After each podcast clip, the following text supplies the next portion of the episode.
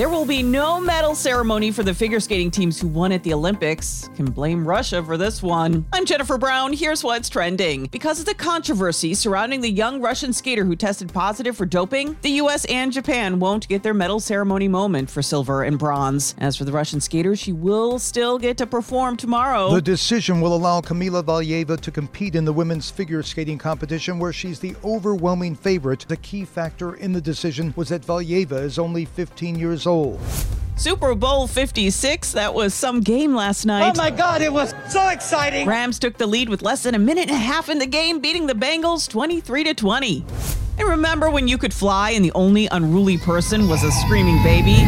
Fat chance now. Sunday afternoon, an American Airlines flight from LA to DC had to be diverted to Kansas City after a passenger tried getting into the cockpit and then tried opening the plane door. A flight attendant used a coffee pot to whack the guy in the head.